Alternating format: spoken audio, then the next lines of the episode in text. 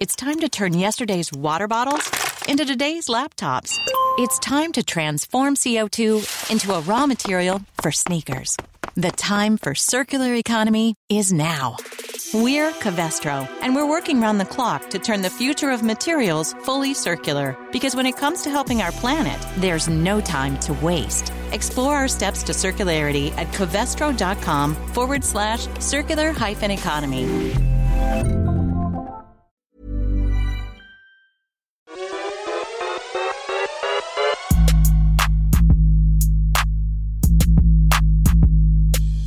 Herzlich willkommen zum Podcast der Mission Money. Wir wollen heute mal über das Thema Bitcoin sprechen, eins der Assets der Stunde, und dazu haben wir uns einen Experten eingeladen. Sein Name ist Dominik Polger von FunEgg. Herzlich willkommen. Hi, danke schön.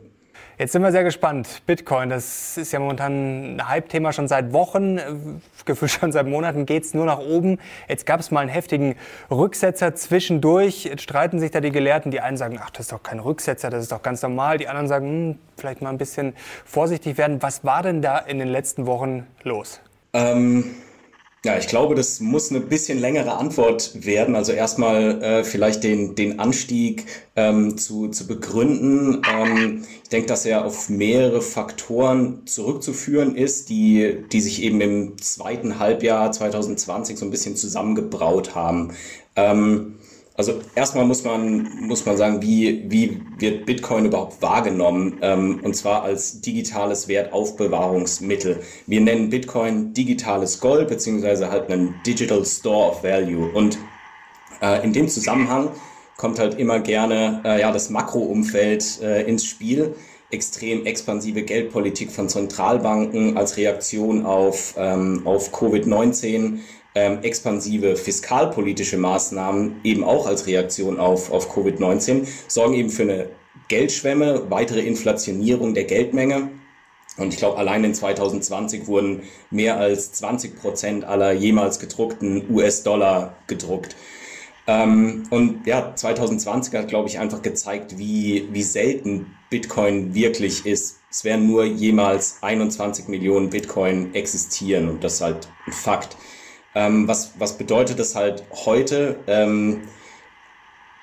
Von diesen 21 Millionen Coins sind bisher ungefähr 18,5 Millionen gemeint.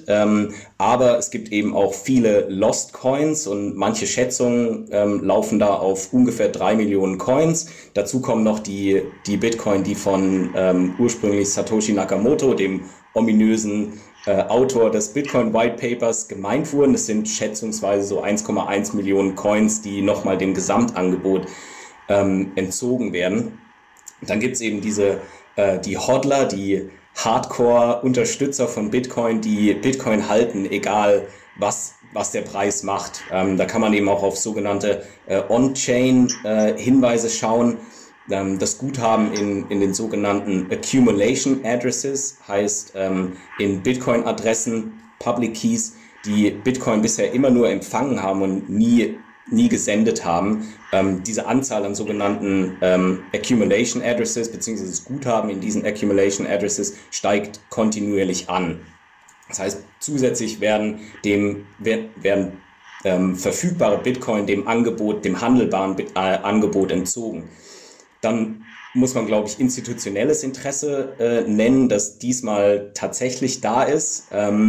Im Sommer letzten Jahres hat, glaube ich, das Unternehmen MicroStrategy die höchsten Wellen und die lautesten Wellen sozusagen geschlagen, nachdem sie ihren ganzen Cashbestand von ungefähr 500 Millionen US-Dollar in Bitcoin investiert haben, dazu noch eine Wandelanleihe in Höhe von knapp 600 Millionen Dollar emittiert haben und das Ganze in Bitcoin investiert haben. Wie gesagt, nur die Spitze des Eisbergs. Danach kam noch Square, ein Konkurrent von PayPal, die irgendwie 50 Millionen Dollar in Bitcoin investiert haben.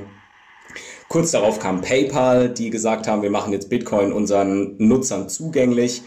Und ja, es ist halt so eine Serie von Events. Dazu kann man noch beobachten, dass es immer mehr handelbare Vehikel gibt, die eben dem Investor Zugang zu Bitcoin ermöglichen. Und allein die Nachfrage nach diesen Produkten führt dazu, dass eben das tägliche Angebot an frisch gemeinten Bitcoin durch die Nachfrage weit überschritten wird. Und dazu kam dann noch das Halving im Mai 2020, also die Halbierung der Block-Subsidy, die historisch sich immer stark auf den Preis ausgeweitet hat oder ausgewirkt hat. Und kann auch sein, dass natürlich die Bewegung Ende 2020 damit zusammenhängt. Ja, wie gesagt, viele Faktoren, die mit der Verknappung von Bitcoin in Verbindung gebracht werden. Für den Preisverfall, sage ich mal, der letzten Tage ist natürlich immer schwer, das im Nachhinein dann wirklich zu plausibilisieren. Aber wenn wir uns anschauen, wo man herkommt von 15.000 US-Dollar auf über 40.000 US-Dollar innerhalb von weniger als 2 Monaten, ist natürlich vielleicht nicht ganz nachhaltig. Und dann sind Gewinnmitnahmen vielleicht auch ganz normal. Und dann vielleicht noch eine generelle Anmerkung. Märkte sind halt nun mal so, und gerade der Bitcoin-Markt ist halt mal so hochvolatil. 20% Tagesbewegungen sind halt in diesem Umfeld eigentlich völlig normal, und das hat man über den letzten Zyklus auch immer wieder gesehen. Jetzt ist natürlich die große Frage, die sich sehr viele stellen. Ich werde auch ständig gefragt, lohnt sich das jetzt noch, soll man da noch reingehen? Also ist das jetzt der Auftakt erst, geht's auf die 100.000 jetzt bald, von dem ja viele schon seit Jahren träumen, oder es haben natürlich viele im Hinterkopf, ich persönlich auch, kann mich noch gut daran erinnern, 2017, Ende des Jahres, ging so im Oktober los, dann gipfelte das so auf Weihnachten hinzu, ging dann noch 2018 im Januar rein. Da stieg das auch richtig, da haben auch alle geträumt und da hieß es, das ist jetzt das nächste große Ding, klar. Und dann kam der heftige Absturz. Warum passiert das dieses Mal nicht? Ja, also ist die Phase tatsächlich anders als 2017 oder 2018. 2017, 18 war tatsächlich ein Hype. Jeder hatte die Idee, Blockchain Everything, statt irgendwelchen, sag ich mal, normalen Businessmodellen oder Kapitalerhöhungen, kamen Unternehmen und haben gesagt, wir müssen unser Modell auf die Blockchain packen, und wir machen dafür ein ICO und hauen einen Token auf den Markt, den kein Mensch gebraucht hat und auch immer noch nicht braucht. Was man sagen muss, in dem Jahr oder in dem Zyklus war das öffentliche Interesse an Bitcoin viel, viel höher. Also gerade wenn man sich die Suchzahlen auf Google oder irgendeiner Suchmaschine anschaut, gibt es wirklich einen gravierenden Unterschied von heute zu 2017 bzw. 2018. Und im gleichen Atemzug ist zu nennen, dass sich Bitcoin in der Zwischenzeit halt weiterentwickelt hat bzw. weiterentwickelt wurde und institutionalisiert wurde. Viele dieser in 2017, 2018 entwickelten Blockchains wurden eben nicht weiterentwickelt und wurden vergessen. In der Zwischenzeit wurde fieberhaft an der Weiterentwicklung des Bitcoin-Protokolls und neuen Use Cases gearbeitet. Ich finde, ein interessantes Beispiel aus den letzten Tagen ist Strike. Ganz kurze Hintergrundgeschichte dazu. Ein NFL-Spieler, Russell Okung, wollte sein Gehalt in Bitcoin bezahlt bekommen, und die NFL hat sich halt quergestellt, hat gesagt, nein, wir zahlen dir dein Gehalt in good old Greenbacks. Und dann hat er mit seinem Kumpel und Strike-Gründer Jack Mellers gesprochen, und letzte Woche oder vor 2 Wochen hat Strike dann angekündigt, dass sich in Zukunft bald jeder quasi selbst in Bitcoin bezahlen lassen kann über das sogenannte Lightning Network von Bitcoin, was quasi also Strike gibt diesen Link zwischen Fiat-Währung und Bitcoin sofort wieder. Also dieses Ökosystem hat sich seit 2017 und 2018 enorm weiterentwickelt. Und wenn man auf die Preisentwicklung nochmal von 2017 schaut, da sind wir von Anfang des Jahres 2017 von, ich meine, ungefähr $1.000 auf $19.800 im All-Time-High gestiegen. Jetzt sind wir von quasi dem All-Time-High $19.800 auf $38.000 ungefähr gestiegen. Ob man das jetzt gleich einem Hype oder dem Hype von 2017, 2018 gleich stellen kann, würde ich erstmal in Frage stellen. Mhm. Aber glaubst du nicht, dass das viel dummes Geld anzieht, wenn man es jetzt mal ganz klar sagt? Denn, wie gesagt, ich kriege auch viele Fragen, auch auf Instagram und einfach so schnell mal zwischendurch, wo kann man denn Bitcoin kaufen? Also das Thema ist ja jetzt nicht ganz neu, das war ja neu quasi so für die breite Masse, wie du es gesagt hast, 2017, 2018. Jetzt kennt man es ja eigentlich schon, und wenn jetzt Leute kommen, die sagen, wo kann man das dann eigentlich kaufen? Also die scheinen sich ja jetzt noch nicht fundamental damit zu beschäftigt haben seit Jahren. Und da hat man schon den Eindruck, viele kaufen es einfach jetzt oder wollen es haben, weil es steigt. Also eigentlich der Klassiker, was Warren Buffett ja auch sagt, der dümmste Grund, um eine Aktie zu kaufen, ist, weil sie steigt. Also kann das nicht doch wieder böse enden? Aber wie gesagt, du hast ja gesagt, dass mittlerweile mehr langfristige Investoren angeblich drin sein sollen. Vielleicht zu dem ersten Punkt mal, also kann, glaube ich, keiner verheimlichen, dass diese extremen Preissteigerungen von Bitcoin auch eine extreme Anziehungskraft ausüben. Aber das gilt sowohl für Retail-Investoren als auch für institutionelle Investoren, also das sogenannte FOMO, Fear of Missing Out. Und ganz offen gesprochen war das auch vor einigen Jahren, sag ich mal, mein Anknüpfungspunkt an Bitcoin. Aber Bitcoin ist total faszinierend und ist halt wie so ein Rabbit Hole, der Kaninchenbau mit unterschiedlichen Einstiegen. Für die einen ist es der Preis, den sie oder die Preisveränderung, die sie faszinierend finden. Für andere ist die Technologie, für wieder andere irgendwas anderes. Was aber relativ schnell klar wird, ist, sobald man in Bitcoin investiert hat, ist, dass Bitcoin Asset ist wie kein zweites. Und dieser steigende Preis im Bitcoin-Ökosystem ist eben nur ein Teil vom Ökosystem.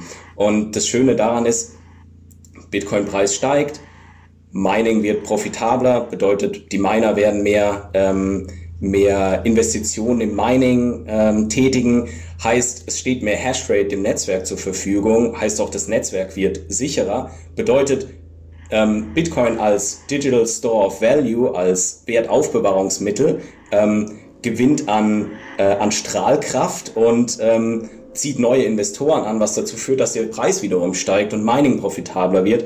Das ist also quasi so ein Zyklus, in der auch, sag ich mal, die Gier irgendwie belohnt wird. Und ja, Bitcoin hat was für jeden und es sind halt viele Themen, die Bitcoin tangiert, die man irgendwie als gegeben betrachtet, wie beispielsweise Geldmengenwachstum oder Inflation oder was ist eigentlich Geld? Und man fängt an, sich mit diesen Themen auseinanderzusetzen. Aber ich kann das wirklich nur jedem empfehlen, dass man, wenn man in Bitcoin investieren möchte, in welcher Form auch immer, dass man anfängt, sich mit diesen Vorteilen und aber ganz insbesondere mit den Nachteilen und auch mit den Risiken eines Bitcoin-Investments auseinanderzusetzen. Und dann vielleicht noch zum zweiten Teil deiner Frage, wie kann man in Bitcoin investieren? Es gibt mehrere Möglichkeiten. Die eine ist die direkte Art, dann kann man Bitcoin sozusagen physisch kaufen. Heißt, man kauft Bitcoin auf einer Crypto-Exchange, vielleicht kennen das einige, Kraken oder Coinbase.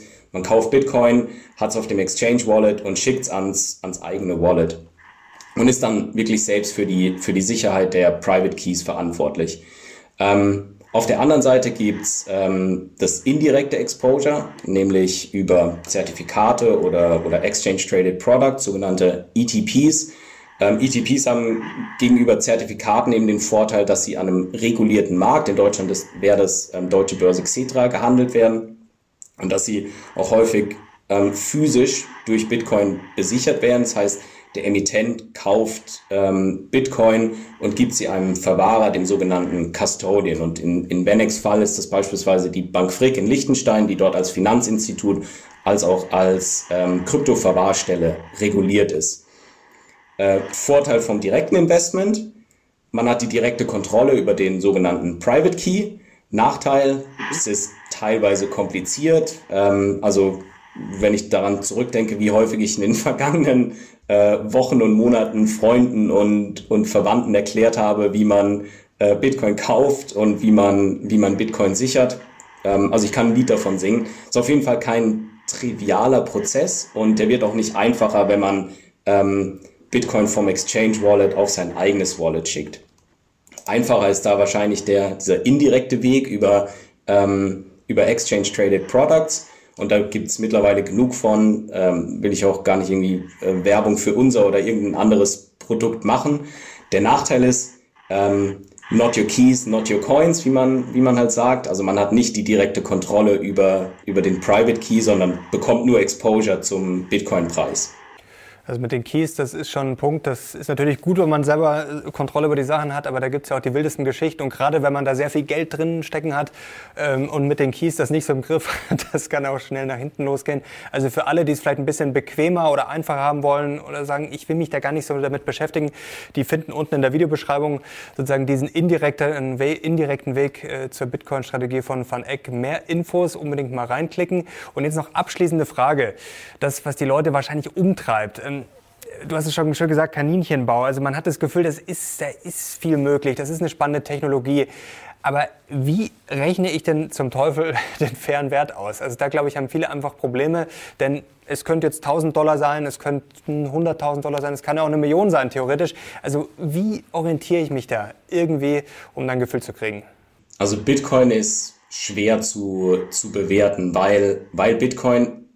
übrigens ähnlich wie Gold und Fiat-Währungen wie der Euro keinen intrinsischen Wert besitzt. Heißt, man kann nicht, wie beispielsweise bei Aktien, ein Dividend-Discount-Modell oder Discounted-Cashflow-Modell zugrunde legen, um einen theoretischen fairen Wert herzuleiten.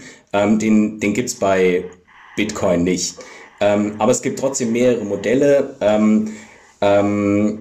Ein Modell ist vielleicht so, was ich schon mehr oder weniger indirekt angesprochen habe, ist Bitcoin. Wir sehen Bitcoin als Digital Gold beziehungsweise als Digital Store of Value und dann könnte man sagen, wie viel Prozent der Marktkapitalisierung von Gold nimmt Bitcoin aktuell ein. Und aktuell hat Bitcoin ungefähr 5% der Marktkapitalisierung von Gold. Je nachdem, welche Wachstumsthese man jetzt zugrunde legt, ob man, sag ich mal, Bitcoin bei 15 oder 20 oder 50% der Goldmarktkapitalisierung sieht, kann man sich halt auch einen entsprechenden relativen Preis herleiten. Dann gibt es noch ein paar andere technische Modelle, um einen Bitcoin-Preis herzuleiten. Ich glaube, eins der bekanntesten Modelle ist das sogenannte Stock-to-Flow-Modell, das durch einen anonymen Twitter-Nutzer Plan B bzw. 100 Trillion USD in der Bitcoin-Community Anklang fand. Stock-to-Flow bedeutet das Verhältnis von bereits gemeinten Bitcoin zu neu geschürften Bitcoin über einen bestimmten Zeitraum. Und dieses Stock-to-Flow-Modell kommt eigentlich aus der Rohstoffwelt und versucht durch eine Regression den Zusammenhang zwischen Preis und eben dieser Stock-to-Flow-Ratio herzustellen. Und aktuell hat Bitcoin eine Stock-to-Flow-Ratio wie Gold, nämlich circa bei 60. Und jedes Halving vergrößert die Stock-to-Flow-Ratio und damit wird Bitcoin immer härteres Geld. Rückblickend hat sich das Modell als ganz gut erwiesen, was aber nicht heißt, dass eben Bitcoin nicht weiterhin ein extrem riskantes Investment ist. Und ich glaube, es lohnt sich da einfach mal auf ein paar Risikofaktoren zu schauen, beziehungsweise die zu erwähnen. Also wir haben es ja vorhin gesagt, die enorme Preisvolatilität, dessen muss man sich einfach bewusst sein. Was auch passieren kann, ist, dass über zukünftige Updates im Bitcoin-Protokoll sich Fehler im Code einschleichen oder dass Bitcoin global reguliert werden würde. Man muss sich einfach gewissen Risikofaktoren bewusst sein, bevor man Preisvorhersagen blind folgt und in Bitcoin investiert. Das ist doch ein schönes Schlusswort. Dominik, herzlichen Dank dir für die Infos. Sehr gerne. Ich hoffe, euch hat das Interview mit Dominik Polger gefallen und wenn ja, habe ich gute Nachrichten für euch. Wir werden nämlich bald ein ausführliches Webinar machen mit Dominik zum Thema Bitcoin. Das wird kostenlos sein, wahrscheinlich Ende Februar stattfinden und wenn ihr euch dafür anmelden könnt, wir werden euch natürlich dann bei Mission 5 sofort Bescheid geben.